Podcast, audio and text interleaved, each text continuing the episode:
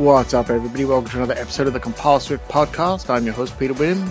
You can go to compileswift.com forward slash podcast to find all the details. In this episode, I am going to be talking about old code and refactoring code and why I think that's important. Okay, so let's start talking about this. So, why is refactoring code and why is updating and maintaining old code important? And the answer is really simple code is literally the lifeblood of our applications, right? It's what makes everything happen. And therefore, we need to keep it healthy just like we would keep ourselves healthy. The important thing here is that you need to acknowledge that just once you've done some code and you've shipped an app, that is not the end of the story, right? It really is just the beginning of the important part of the story and your commitment to providing your users healthy applications. Now, for example, there's several different ways you can look at this. Firstly, year after year, we get new versions of tools, we get new versions of frameworks, the Swift language, for example, third party libraries. All of these things grow and change over time. So, therefore, we need to make sure that our code base stays compatible with these newer versions and also that when something is retired in an older version, if we are using that in our code, it's best to get that stuff out there as soon as we can.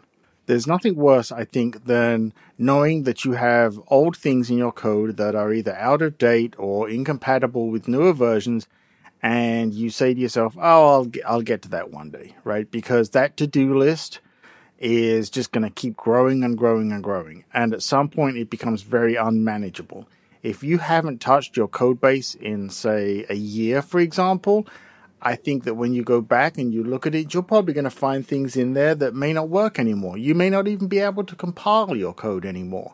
Uh, that's happened to me on one of my personal applications that I dug out from the archives that I'd played around with a couple of years ago. And the first thing I had to do was start fixing all the errors to get it to even compile in its current state before I could start work on it. So you really want to try and avoid that. Now, th- I'm going to suggest a couple of techniques later on that I think were good for handling these kind of scenarios. But I also want to talk about, you know, this refactoring of the code. Now, we all know that when we ship applications, sometimes you put things in because you need to ship it. They're perfectly stable. They work perfectly fine. But you also know that ah, you probably could have done this a different way and a more optimized way, something like that.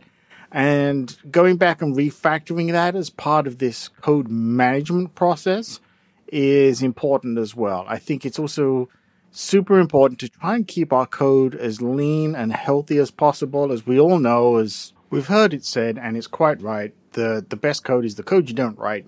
There's no problems with it. So if you can not write a line of code, even better. Well, a lot of the time refactoring, you can be removing more lines of code from your code base, which, you know, works right in line with that statement.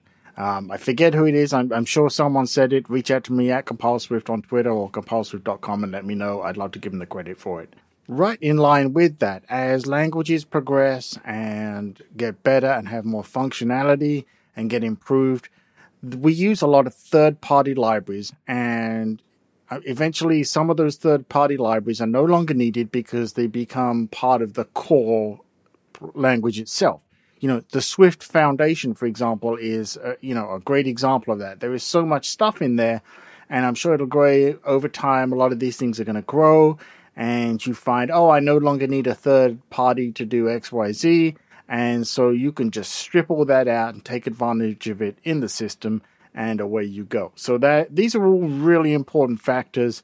That you know, refactoring is not just about our code now it's also about the going back and looking at the code that we've written in the past because we've learned new techniques, right? We know how to do something better or we now understand it more and the language allows us to do something better. So these are all important aspects of this. Going to take a quick break here. When we come back, I'm going to give you a couple of examples of how I think you can go about approaching and dealing with this without making it some major event that you have to work through. Time for a break. Time for a break. Hey everybody, it's Peter Witham here from the Compile Swift podcast. I'm going to tell you about Setapp. Setapp is a service that provides a subscription fee of just $10 a month and you get access to over 200 Mac applications, and it's also available now on iOS as part of that deal. I use the service because it just has a ton of really good first rate apps that I use all the time. And for me, it's invaluable as a developer to have access to tools for things like APIs, for planning projects, uh, writing emails, writing documentation. And you get all of these things, including database apps, all of that kind of stuff, right there on the Setapp service for just $10 a month. You can use as many or as few applications as you need. If you're interested in checking this out, go to peterwitham.com, P E T E R W I T H A M dot com forward slash set app, S E T A P P. And you can see the details there. And it's got a link that you can go over and start using the service and see how it works out for you. I strongly recommend this to every Mac user. Break time over. Break time over. Okay, so now you're saying to yourself, yeah, that's all great, Peter, but how do we get this to fit in with our busy work schedules and all of our cr- crazy things that we have to deliver? Well, I got a couple of examples for you here to think about. So, firstly, you don't want to do all this in one go. If you try to take on, say, an application and a code base, and you're like, okay, today I'm going to sit down and I'm going to work through this, that is not going to work for you. That is not the technique you want to use. You want to look at something and you want to break it down, right? Very much like we break things down into our, you know, Scrum tasks, Jira tasks, whatever you want to look at them that way, our tickets, trouble tickets. We really want to break this down into a similar fashion. So, for example, you could take an application and then break it down and you know what features are in there. So maybe you want to break it down even further and say, okay, today I'm going to look at the code base for feature X. And the first thing you want to do is go through it, make yourself some notes. Don't just dive in and do it. You really want to come up with a list of things that you plan to do. So spend some time with either you or your team and going through and saying, okay, we think this could be better. So that's, you know, make yourself a little to do list of look at this, look at that, right? The things that you think you can, your gut tells you you can do something about. So that's the first step. And and also, you know, be looking for those to-do items that somehow magically always get left in the code base, right? There's always that to-do comment, I need to refactor this one day. Well, guess what? Now it's on the list, right? So that's one approach to doing it. Once you've got those, that list, work through them slowly, piece by piece. Now, another approach is to be you know, kind of ruthless and say, okay, are there areas of the application where I know it could be better, but it's not a particularly well used part of the app, or, you know, maybe we're going to retire that part of the application at some part time in the future. So you don't want to touch those. Just leave them alone because especially if you're going to retire it, you're wasting your time by refactoring. Just leave it alone. And then, you know, you know, you all agreed you're going to kill off that feature. So there's no point in spending any time on the code base.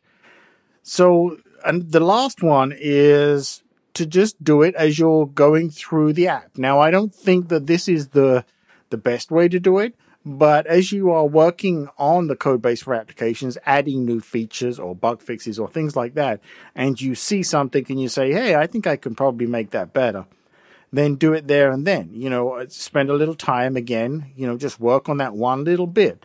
I personally don't favor this approach because I think that when you're working on, you know, a particular feature or a particular ticket or whatever it may be, the, that really needs to be your focus and then move on to the next one. So I, I really don't think this kind of inline approach of fixing is necessarily the best one. Personally, I favor the first approach that I suggested, where you break it down and make a list and then work through it that way. So that's a couple of suggestions on how I think you can deal with this. If you have any thoughts on it, I would love to hear them or any tips or suggestions that we can pass on to the rest of the users. Reach out to me, all the social networks, just look for Compile Swift. I'll be there somewhere. And you can also go to compileswift.com forward slash contact. Let me know. And if you have suggestions, or I would really, really would love to just be able to share those with everybody and, and improve you know, the code base that we all work on and make lives better for all of us. So that's pretty much it in this episode. It's kind of one of those soft skills, as I call it, where it's not directly coding, but it's it's really related to the health of your application. Uh, I hope this has been helpful. Let me know. Again, go to compileswift.com and let me know if you have some topics that you would like me to talk about. You can suggest those as well, and I'll be more than happy to dive into them. I'm also more than happy to have people come on the show and we can discuss topics related to Swift or app development. So if you want that, again, reach out to me via the website. That's it. I'll see you in the next one.